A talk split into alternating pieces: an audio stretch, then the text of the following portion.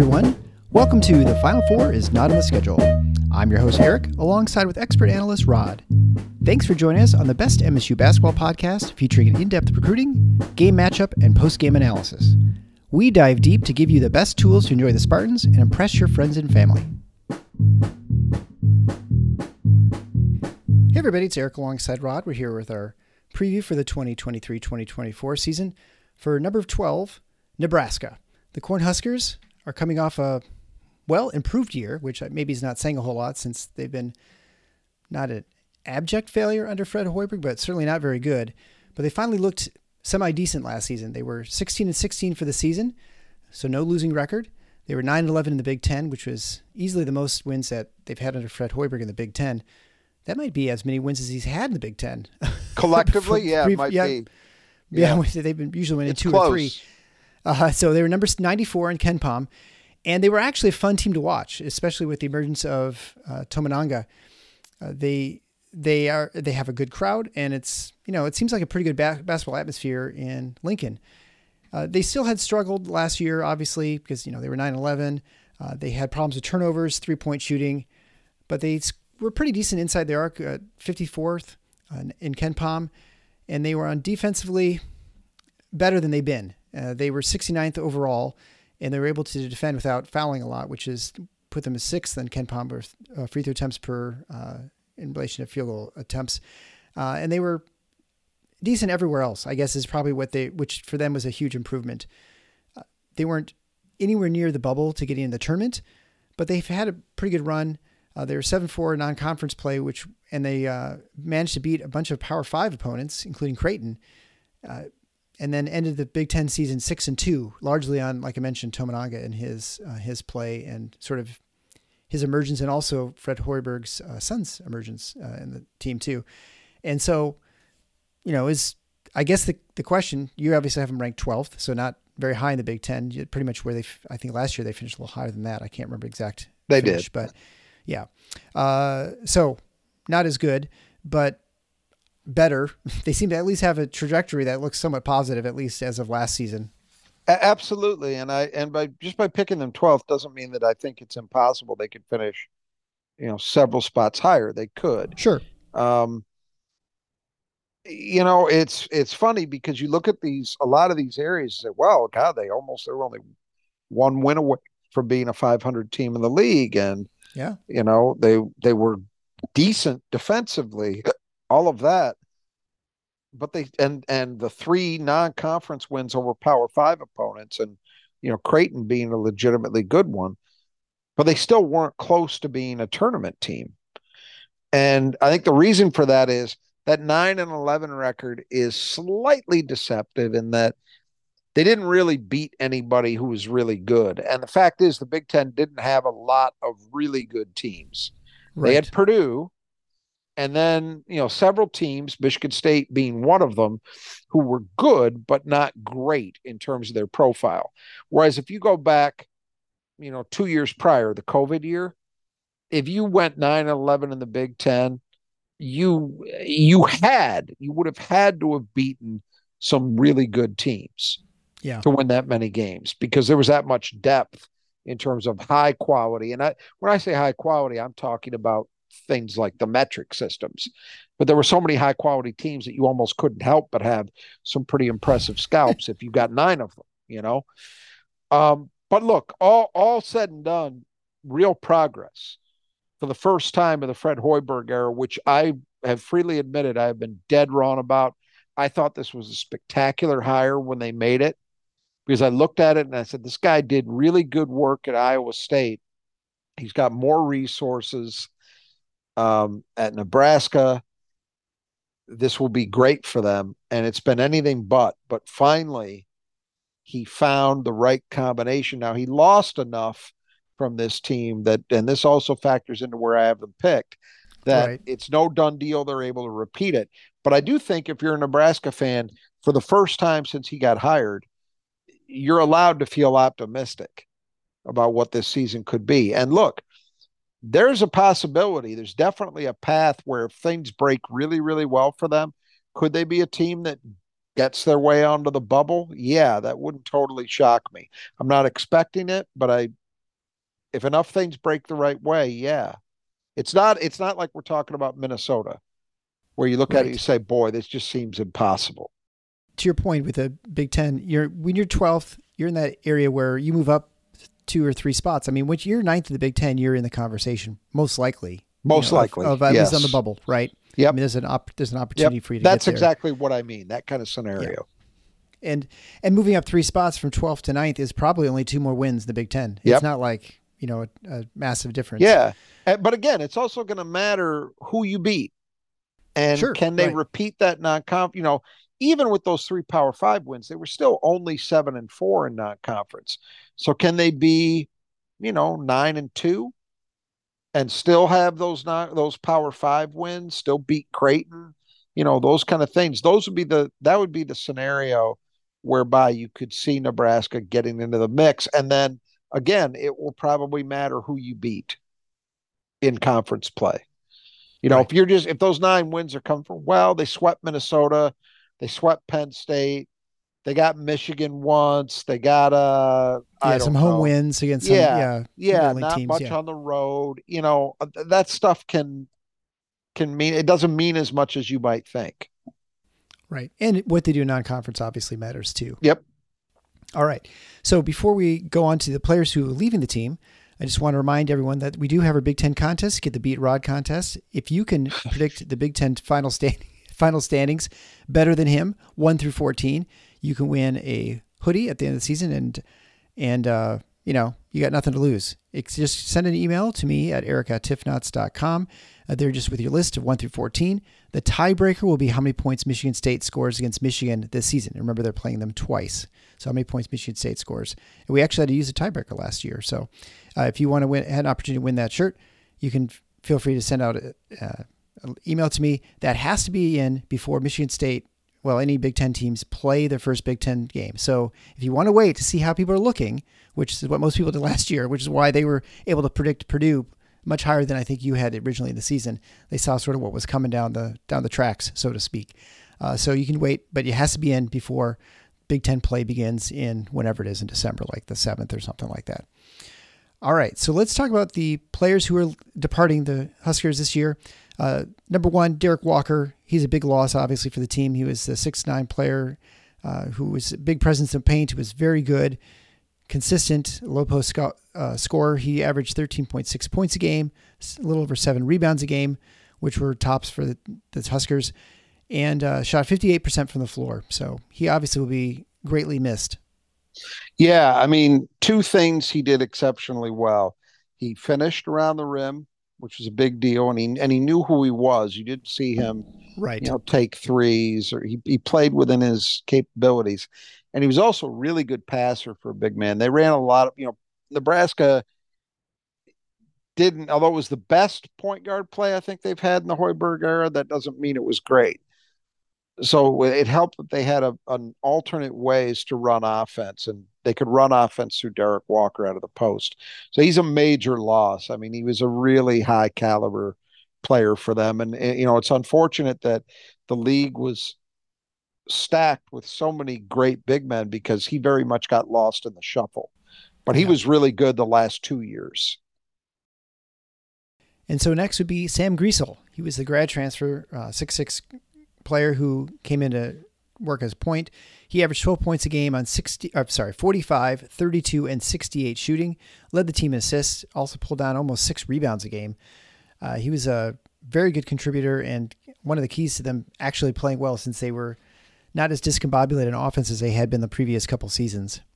You know, he was kind of like he wasn't he wasn't nearly as good as Pickett at Penn State, but it was somewhat of a similar effect in that they had this big physical guy who mm-hmm. could run offense. Now, again, as I said, he wasn't a great, great point guard in that way, but he was better than what they'd had in the past and you look at the total contributions i mean 12 points a game almost six boards a game leads the team in assists that's solid defensively i mean that's giving you contributions in a lot of areas and the biggest thing was that you know the the hoiberg era such as it is had been marked by just wild out of control play at the point yeah he had guys seemed every year he'd have a new uh he'd come up with a new guy in the portal who was very athletic, but and showed talent, quote unquote, but couldn't ever control it. Griesel played largely under control, and that alone was a big step in the right direction. So they'll miss him as well. The only thing he really didn't do very well is shoot the three. And so one of the big losses is Emmanuel Bandoumel, and big loss just because, man, I love his name. Uh, so Emmanuel Bandoumel is a six-four grad transfer. He averaged 8.4 points a game and 4.8 rebounds a game, shot 36, 22, and 75. He was a good defender, but obviously he's really struggled from deep. But he's pretty good inside the inside the arc and was a pretty good score for Nebraska. Yeah, he definitely was a guy they liked, and and yet it's funny. After he got hurt, you would have thought that would have been a big blow. They they had two yeah. guys go down. He and Juwan Gary, who played very well at the power forward, got hurt roughly around the same time. And you would think for a team that wasn't going all that well at that stage anyway, that would be the death knell. Instead, they got better. That's when they went on that six and two run. So they'll hope that they won't miss him that much, but he did make contributions again, specifically on the defensive end. Next departure is Wilhelm Breidenbach, 6'10, redshirt freshman. He was pretty good. He had those big, thick glasses, kind of Coke bottle glasses. Yeah. Um, he, play, he played the four, the five. He stood out visually, that's for sure. he he he was all Wilhelm. There's no question. He yeah. his name. Oh uh, yeah, yeah. He averaged 3.6 points a game, 2.7 rebounds a game, shot 39, 23, and 61. Uh, he elected to transfer to uh, another Big Ten school, Washington. So we may see him again in the future. We'll see him back. That's right. Um, yeah, that was a you know it was a weird one. He was a Southern California kid. So when Nebraska got him two years ago, it was kind of it, it seemed strange, but maybe not in the new Big Ten where that is Big Ten country. but um, yeah, he was. Uh, you know, they've got other big guys, so it's not a huge, huge blow. But I liked him in the role he was in. He obviously needed to shoot the ball much better, but he'd kind of get in there and he was a little bit um, ungainly in terms of yeah. the way with with a big body, so he can kind of muck things up. You know, he's one of those guys that you'd actually, if you were uh, uh, rooting for the opposing team, you'd actually be a little bit worried that he might, not even with intent, injure one of your players. yes, you exactly. Know? Yeah. But there's a value to that for some teams. So, yeah, a loss. And the next would be Denim Dawson, athletic six seven freshman. He averaged uh, 1.7 points a game on 1.8 rebounds a game. Uh, he's leaving for Tennessee State. So, like many of these transfers out, it sort of where they end up kind of shows you where they think they were, you know, where they it ended does. up, where they where they belonged in the Big Ten or not. And he's obviously the one who thought he probably need to go down a level or two. It does. Yep. Uh, next would be Oleg Kojenets, seven footer. He only played 62 minutes in 18 games, and he is heading out west to Wyoming. Oh, not that far west, I guess, Nebraska. Yeah, again, you know, a big, didn't play a lot. Um, and then he hits the portal and ends up Wyoming, which is, you know, a transfer, a transfer down. Uh, tells you something about how he was viewed on the open market, so to speak, right? Yeah. He's one of those fives that, you know, Michigan State could have gotten the year before. Like, there's so many fives, you just get someone yeah. to fill that spot, right? Right.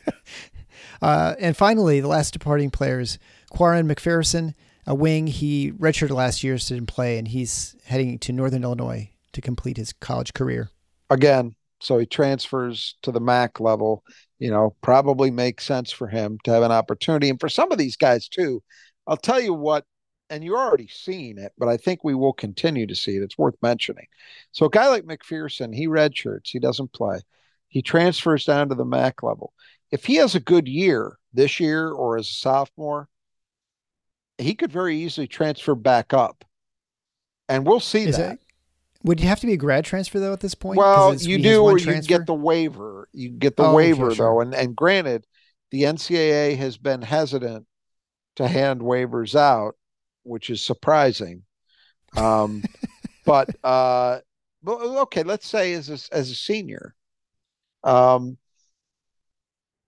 you know, you will see these these kind of phenomenons where guys transfer out, go down to a lower level, figure it out, play well, and maybe get an opportunity to transfer back up.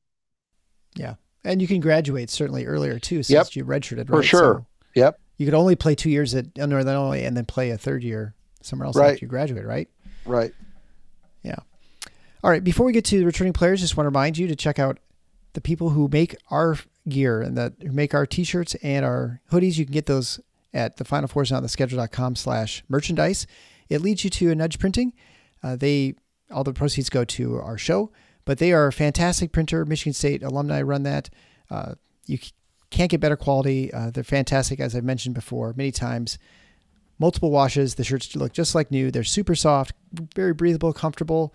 I wore that hoodie uh, during the season, during my free throw competition, and it helped me win the free throw competition. I'm not saying that the shirt is what led me to victory, but I'm saying this, these hoodies might have powers that you're not familiar with, and so it's probably worth trying. And you know, who knows what it could do? You could do with that hoodie. Uh, so check out Nudge Printing at nudgeprinting.com. They've got all kinds of other Spartan gear, obviously, and other teams in the state of Michigan outside of Ann Arbor. Uh, you get 20% off your order if you go type in Final Four into the coupon code at checkout. All right, so returning players.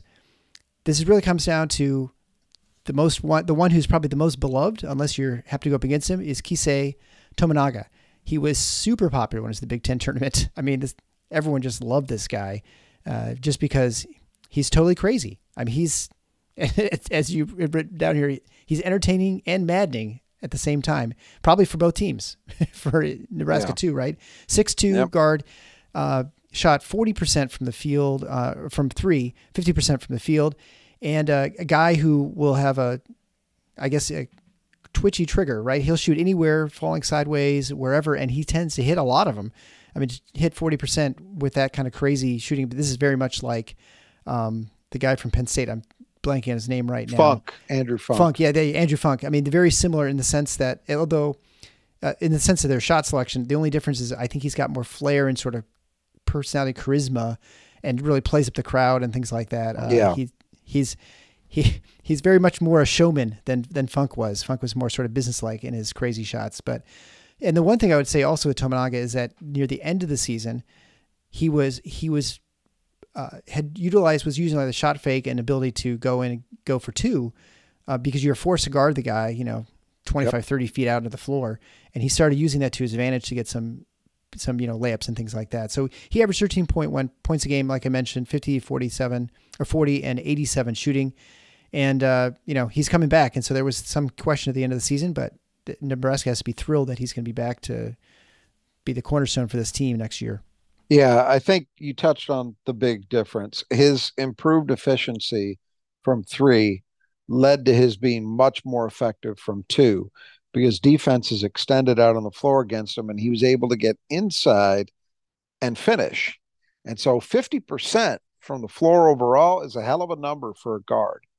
yeah. It's really good. And if you look at his volume, yeah, he took a lot of threes, but he also took a lot of twos. He wasn't one of these guys that was, well, 85% of his shots come from three. That was Yeah. not Tominaga. So he really became an efficient and effective offensive weapon for a team that desperately needed it. But for that to continue, he's got to remain as efficient from three as he was last season. That's where it all starts. Because if he's going out there and and shooting 32% from three, teams to some extent are going to let him do that. And they're Yeah. going to look to take away the drive and just let him take bad shots. And he does take bad shots. He takes a ton of them, like objectively bad shots. But when they fall, what can you do? And he's great another one of these guys. I mentioned it when we were talking about Funk uh, in the Penn State episode. The hard part as a team playing him is because he doesn't function conventionally as a shooter in terms of his shot selection, it's very difficult to defend him because situations where a normal player would not take a shot, he will. And you want to contest it, you know?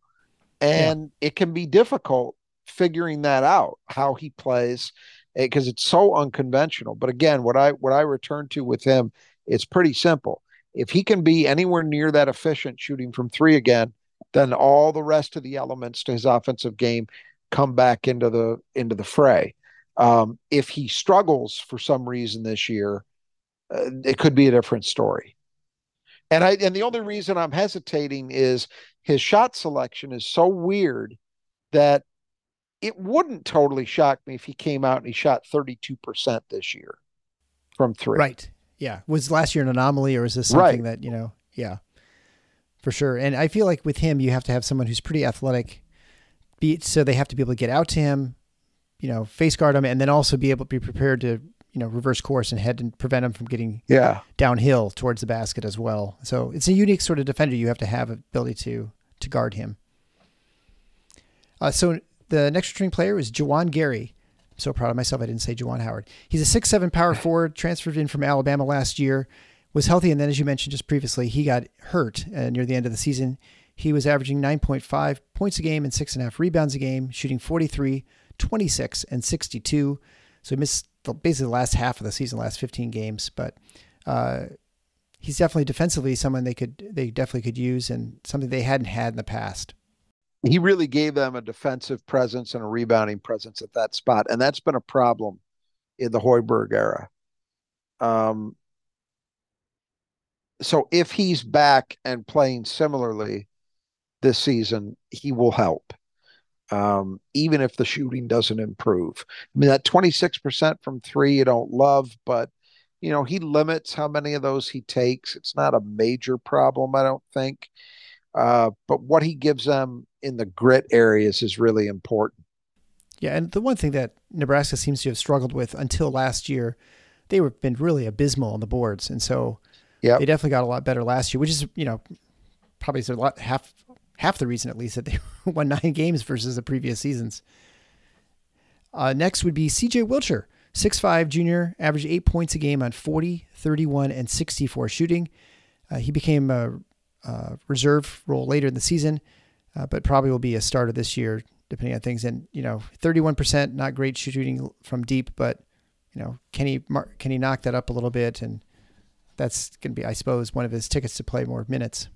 It will, and they need him to be better. And when they recruited him, they thought he'd be better than this. So I think a big key for Wilcher and his role is can he unlock another level to his jump shooting? If he can, then he can be very much a fixture and a major part of this team, but they need him to do that. Uh, the next player would be Jamarcus Lawrence, six-three sophomore. His role expanded last year as he became a starter. Uh, he averaged only five points a game on 41, 37, and 39 shooting, so obviously low volume for those. Uh, but showed that he was competent out there and was a positive for in the rotation. Yeah, look, I, I like Lawrence a lot. Um, toward, when they were on that six and two streak, late he was playing very, very well for Nebraska. Um, I think he's got potential to be an excellent defensive player, and I think he could be a good shooter. Uh, I expect him to push for a starting role, and if he doesn't earn that, I think he'll still play a lot of minutes. Uh, what they want to see is that he becomes more of a scoring presence for them. Um, but I think there's a decent chance that could happen. I think he can also help some on the ball too. I'm not sure he's actually a point guard, but I think he's capable of helping some there as well. And so next would be Sam Hoiberg, uh, coach's son, former walk-on, six footer, uh, was because of injury was forced to play, and I don't know if he was starting, but he was playing a lot more at the end of the season. And although he only averaged 4.1 points a game on 55, 41, and 82 shooting, that's actually not a very good reflection of what he was, especially his effectiveness scoring at the end of the season. He was probably averaging much more than that. And he had a stretch probably of, I want to say, well, during that six and two stretch where he was very good. And the la- very end of the season, like maybe the last game or two, maybe the Big Ten tournament, he didn't look, they look like uh, he didn't look as good. I guess I'll just say that. And I'm not quite sure which Sam Hoiberg is the one that is going to be around next year. you know, I mean, I'm not sure if it's the one who's really good or or not? Look, they've they've added a lot of guards, so I think that tells you something about how they how they see it. But at the same time, you shoot 41% from three, 55% overall. that yeah. says something. And we'll see. I think look, it's it comes down to this. If they still find themselves in situations where they need somebody to come in and make some shots, then he's probably got a rotation role at least at the start of the year because he he did it last year successfully. So that much I think is we we know. Um, how well that translates into production over this season remains to be seen. But I think if they need more shooting, he's got a chance. Blaise Keita, 6'11 junior, would be the next player. He averaged two points a game uh, and three and a half rebounds a game in just 10 minutes. He played in 21 games overall. And I don't, know, there's not, he didn't have a huge role last year. And I guess the question be, you know, what he's going to do this season if he's still going to be a backup. Well, I think that's the, they think he's got the potential to be uh, an effective backup this year. He was last season when he played. I mean, three and a half rebounds a game in just 10 minutes is pretty good. Um, yeah. and you know, you can't, you can't teach size as they say. So he's a presence physically, defensively, and as a rebounder and that's probably all they're going to ask for around him and you know finish plays that might come to him around the rim um, and they they think that there's actually the potential for more than that down the line but for this year i think they'd take you know an effective 12 15 minutes maybe move up a little bit from last year in terms of his playing time and just kind of hold the fort down defensively and on the boards finally ramel lloyd 6'6 redshirt freshman uh, he's a guy who, you know, they the Huskers hope has a lot more potential and is can play on and off the ball. It's interesting. Even when those injuries we talked about hit, they decided not to take the red shirt off him. And he was, by Nebraska standards, he was a fairly highly regarded uh, high school player. He's out of Southern California. Um, they think that that extra eligibility will be valuable to him down the line. I don't. it's it's weird because we're in an environment where the idea of redshirting anybody seems insane with the transfer portal. I mean, this idea that that you're going to have a guy stay four years is tough enough. Now you're saying five. That just seems crazy. But um, nevertheless, that's what they did, and they do think he's got the potential to help both on and off the ball. So I would expect he'll have a shot at getting into the rotation this year. We'll see how much of a role he's able to earn. Right. And before we talk about the newcomers to the Huskers, just want to remind you that if you have gutter work you need done, the brothers at Just Do Gutters are fantastic professionals. They will take care of all that. They are your tradesmen who just do gutters. They don't do anything else, which means they specialize in it and do fantastic work at an affordable price, quick, fully insured, and they'll do all the things you don't want to do. They'll clean out your gutters. They'll replace your gutters. They'll repair them. They'll put on the leaf guards so you don't have to be clearing them out all the time. They're the guys who get up on the ladder so you don't have to, and they'll come and do that quickly.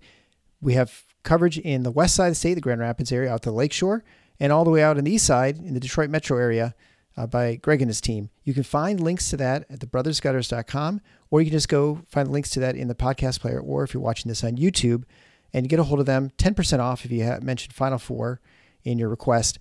You won't regret it. They do incredible work. And, uh, you know, we have a contest giving away free nudge printing things. I don't know what we could do giving away free gutters or something like that. But if we could, they they're uh, they're all game for it. So, anyway, let's talk about newcomers for the for the season for the Huskers. I will start with Rienk Mast, 6'9", 240 pound transfer from Bradley. Uh, he was a um, he was someone they really needed, and he's very good. He averaged 13.8 re- uh, points a game and eight rebounds a game in the Missouri Valley. He played for, you know, NCAA tournament team. He shot 52, 35, and 74. Uh, I actually, since I watch a little bit Missouri Valley basketball, just because my dad's team is Drake, I watched him play a couple times, and he's very good. And he uh, also is a pretty good guy, passer too. He averaged almost two and a half assists a game. Yeah, I, I think he seems. You've seen more of him than I have, but I think on paper he seems almost a perfect replacement, assuming for Walker, assuming he can produce at anything close to the same levels that he did at Bradley. I will say, you know, we're always concerned about how guys translate when they come up a level into the Big Ten. But when you've played in the Missouri, Valley, the Missouri Valley is a really good league. It's generally teams are well coached. You have uh, hostile road environments. I mean, there are a lot of things that I think translate to the Big Ten. So I'm bullish on him, maybe not 14 and 8, but I think he'll produce. And the fact that he's a good passer means they have that option again, at least in theory, of running offense through a big. So, I mean, you saw him play more than I did. Do you think what he does translates? I mean, he was the best player on the on Bradley's team, and he he is um, he's a guy you absolutely can play through. He makes smart decisions. He's very talented, skilled, and uh, moves pretty well. And I think he's. I don't know that he's going to be like Walker in the sense that he's probably not going to be that. He plays differently, but I, I think he's a definitely guy you can rely on. And I don't think there's any he'll have any problems playing in the Big Ten. I you know there's some players you think they're small or there's some yeah. sort of aspect of that they they succeed because of the level they're playing at. I don't think he's going to have any trouble. I think he'll blend in pretty well, and you won't you won't notice or even know that he was not a Big Ten player before. Okay. Uh, so next we'll talk about Brice Williams, six seven wing transfer from Charlotte. He averaged 13.8 points a game and 5.3 rebounds a game, shooting 48, 40, and 84, uh, with a relatively high three point volume. So he's obviously one of the shooters that Hoiberg's bringing in to, you know, be alongside Tominaga, so you have more than just one threat out there outside the arc. Uh, you know, coming from Charlotte, so Conference USA again, it's somewhat similar to what we just said about uh, about Mast. Mm-hmm. That's a decent enough league that I have a little more faith. Again, I don't know that I expect 14 and 5, but I think Williams has a chance to produce at the Big Ten level. And he's a really, really important player for them to get because they need to find some scoring and some shooting to pair with Tominaga. And this guy's got a chance to do it. I mean, 40% from three on a relatively high volume. Um, so he's an efficient shooter. At six seven, he's got good size. Um, they think he can be a solid defensive player. I think he's hugely important a lot of the season comes down to, in my opinion, how good Mast and Williams are. Are they are they legit Big Ten quality starters at their positions? If they are, Nebraska can surprise to the upside. Uh, next, we'll go to one of my wife's most frustrating players last season for the, her Hawkeyes, Ahron Ulis, 6'3 senior, transfer from the Hawkeyes. He averaged 6.1 points a game on 40, 32, and 71 shooting.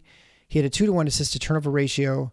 Um, but of course, the big thing as of the recording, there a, there's a lot of there were problems with gambling both at the Hawkeyes and, and Iowa State, and he has been sort of subject to a criminal gambling probe in the state of Iowa, and it's unclear, you know, what will happen. There's a good chance that this get by Nebraska will end up being a gotten that he will not be able to play maybe ever again in college basketball because he was allegedly uh, gambling on games that he was participating in.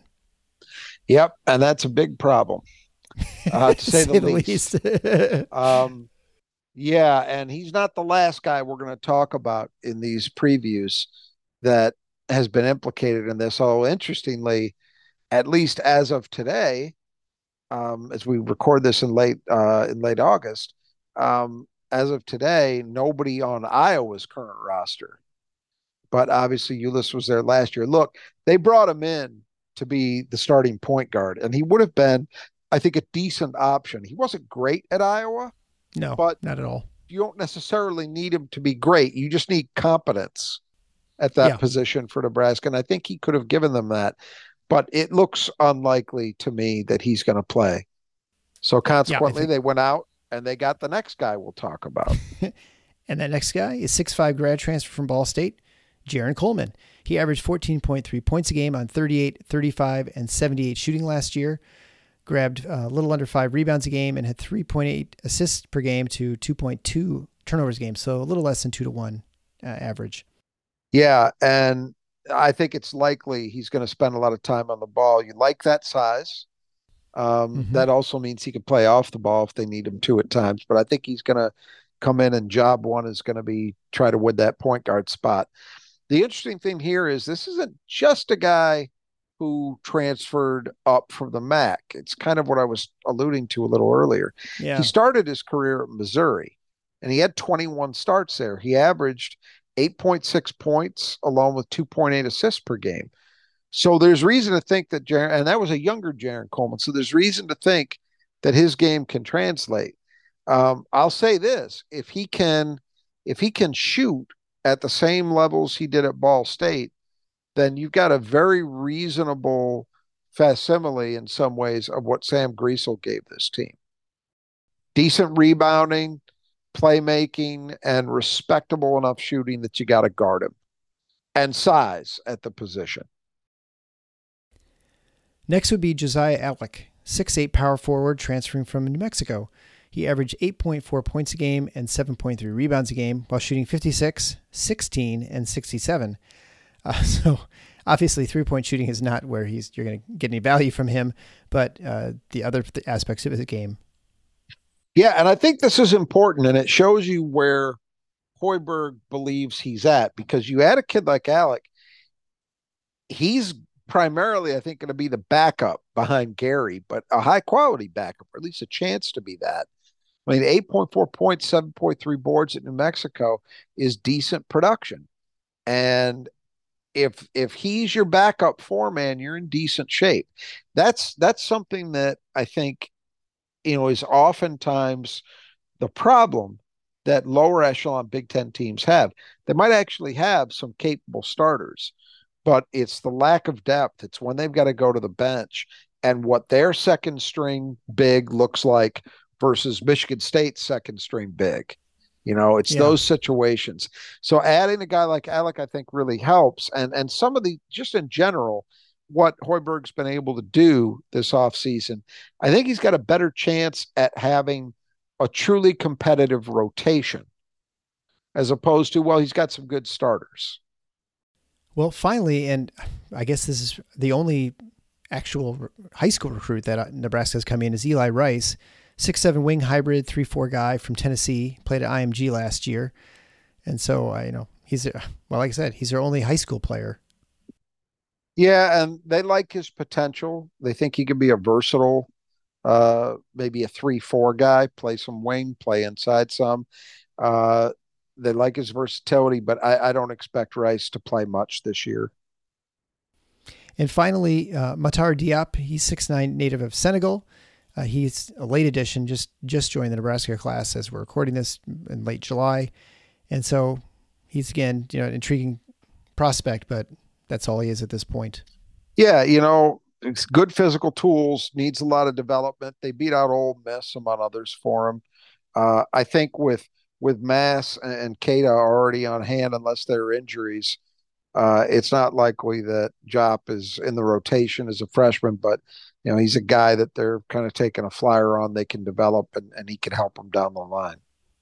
All right. So overall, uh, the Husker team looks more put together than they have in the past. They certainly have some momentum from last season. They have some pieces that are encouraging with Tominaga and Gary, and uh, and I think some high level transfers. Like I said, I think Mast and Williams, like you mentioned, out of Charlotte, they have some some pieces that you think could could hurt you, especially when you head into Lincoln. Um, obviously predicted 12th, but that again, that's all the difference between 12th and 8th might not be much. So uh, where do you see this whole class? And and I guess then the larger question after that is, what do you think about Hoiberg? Like, you know, where's where's this thing going? Is he going to be around a while? What, what are your feelings on that? Huh. All right, let's start with this team. So I, I I do like the potential for this team, and they certainly have the potential to make me look foolish by picking them 12th you know, if Tominaga is as efficient as he was last season, that's a really tough cover. You know, yep. Um, I think Gary and Lawrence are both guys who give them a grit they haven't always had. And Lawrence, I think in particular, has the potential to be a really good guard. And I think Wilcher still has potential too. He's just got to find consistency with that jumper. And then you look at that portal class, and as I mentioned, I think Mast and Williams are really important additions. And if those guys are good, Nebraska's really cooking at that point. Then you've got, you know, potential and, and you add in Coleman as your probable starter at the point, you know, it, it would be interesting. They would be um and Coleman's important too because with Tominaga and Lawrence, you have two somewhat smaller guards, six two and six three. So having a six five guy um, at the point would help. Now Williams probably uh, will start on the wing as well, I guess, instead of uh, probably instead of Lawrence, and he's six seven. Mm-hmm. So they can have the potential to have some decent length on this team. And as I mentioned a few minutes ago, I also think that you look at these pieces they've assembled, and I can much more easily than in any year previous to this, I can see how oh yeah, he could have a credible eight man rotation or nine man rotation, you know, and that's a big deal. That's that's something you need in part uh, to withstand injury, foul trouble in certain games, but also just to make sure that you've got some real depth. So mm-hmm. even though I don't see a tournament bid as likely for this team, they can get into that discussion if enough things break the right way, and it's not asking for something crazy to happen. Um, if they can be somewhere around where they were defensively last season, then what it's really going to come down to is can they find more consistent offense? And I think there's enough here to suggest that they might be able to do that. So that's how I see this team. Fred Hoiberg in general, I, I boy, that's a tough one. Yeah. Um, that's why I asked you the tough questions because you know, yeah, right. He was, the, he was the transfer portal guy, right? I mean, that was yeah. This, is, this seemed like the perfect situation. He's in a a place which I mean, it certainly doesn't have wasn't well, as good as mind, Iowa State, right? When when he was at Iowa State, and even his first couple years at Nebraska, his first year, the portal didn't exist. He did all that work at Iowa State under the old transfer rules, which were tougher to work with. Yeah. And yet he really had success with it.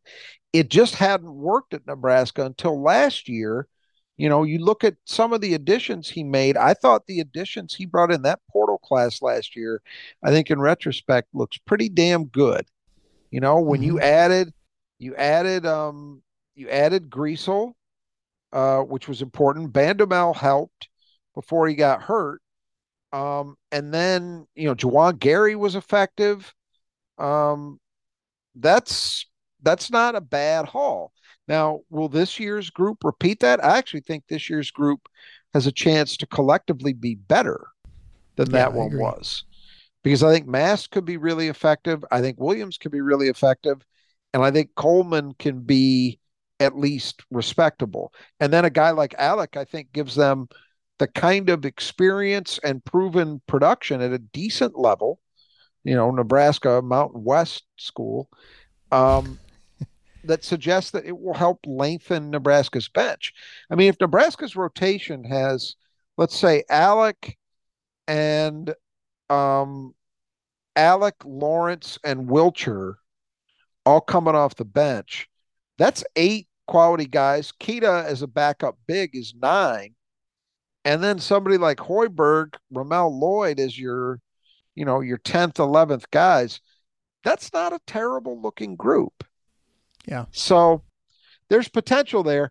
I don't know what it all means for his long term future there. I, I, definitely think if they'd had another just absolute garbage season last year, maybe they decide to start over. Yeah, that's but they, that was what I was thinking. But now yeah. you feel he's bought himself some time. He bought himself another year. Um, the the flip side to it is Nebraska is one of these places like Penn State, um, where Northwestern, where you can kind of tread water for a while mm-hmm. and and you last a lot longer than you would at places that are really serious about it. I think Nebraska would like to have a competitive basketball program. You look at the money they've spent on their arena, their facilities, all those things are great. They spent a good amount of money to hire Fred Hoiberg. So it's not accurate to say, oh, they don't care. I think they'd like to be good. I'm not sure they need to be good. They need to be good in football. You know? Right. I don't know that they need to be good in basketball, and that might be the problem. Uh, but it also means it might be the thing that gives Fred Hoiberg a little more of a leash on life. We will see.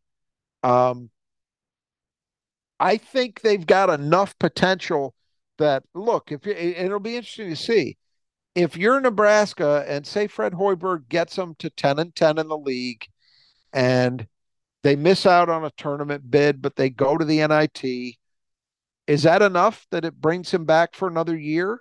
Would Nebraska fire a guy based on that? I don't know. I mean, they did fire Tim Miles, and Tim Miles actually got him to a tournament once. Right. You know, his yeah. his program, the trajectory, his problem was he started out really well and then it just started slipping. Um, yeah. Hoiberg, if he can put a good year together this season, he would have the opposite trajectory, which is probably better. So I, I think it's a I think it's a key year though. Uh, the only hesitation I have in saying that he might be on the hot seat is it's Nebraska, and I don't know how much. At some point, it'll be too much, and he keeps losing. Yeah. But I don't know. I don't know. Um, and I yeah. and I honestly don't expect them to be as god awful as they were during those first three four years. It's pretty hard to be that bad, and they certainly have too yeah. much talent. You think on this team? I mean, yeah. outside of like they multiple be. injuries throughout the team, right? And, you know, and and those kind of things could be excused, perhaps, but yeah, they shouldn't be that bad. All right, well, I think we'll wrap it up there for Nebraska. Uh, Cornhuskers coming at number twelve. Uh, I'd recommend that you check out our support page if you like what we're doing and love talking Michigan State basketball, listening to it. Make sure you connect your friends with our show as well to increase the size of the Spartan community listening to the show. Uh, we really appreciate that. You've helped us grow a ton, tremendously, uh, in the last just year and a half. Uh, so if you want to support us other ways to help keep the show on the air too, you can go to the final fours on the schedule.com slash support. There you can find ways of giving one-time gifts via PayPal or Venmo or on a recurring basis through Patreon. And uh, there are different levels there. You can get various uh, rewards for being part of Patreon. Uh, also, if you're interested in being part of the show on a sponsor as like a business or some, or you want to drop a note to a friend or something like that, that's you can always send me a message at eric at tiffnots.com and we can try and set something up. So again, check out Nudge Printing. Check out the Brothers Just Two Gutters. They're fantastic sponsors for the show. And uh, next stop will be number 11 Northwestern. And until next time, the Final Four is on the schedule. Go green. Thank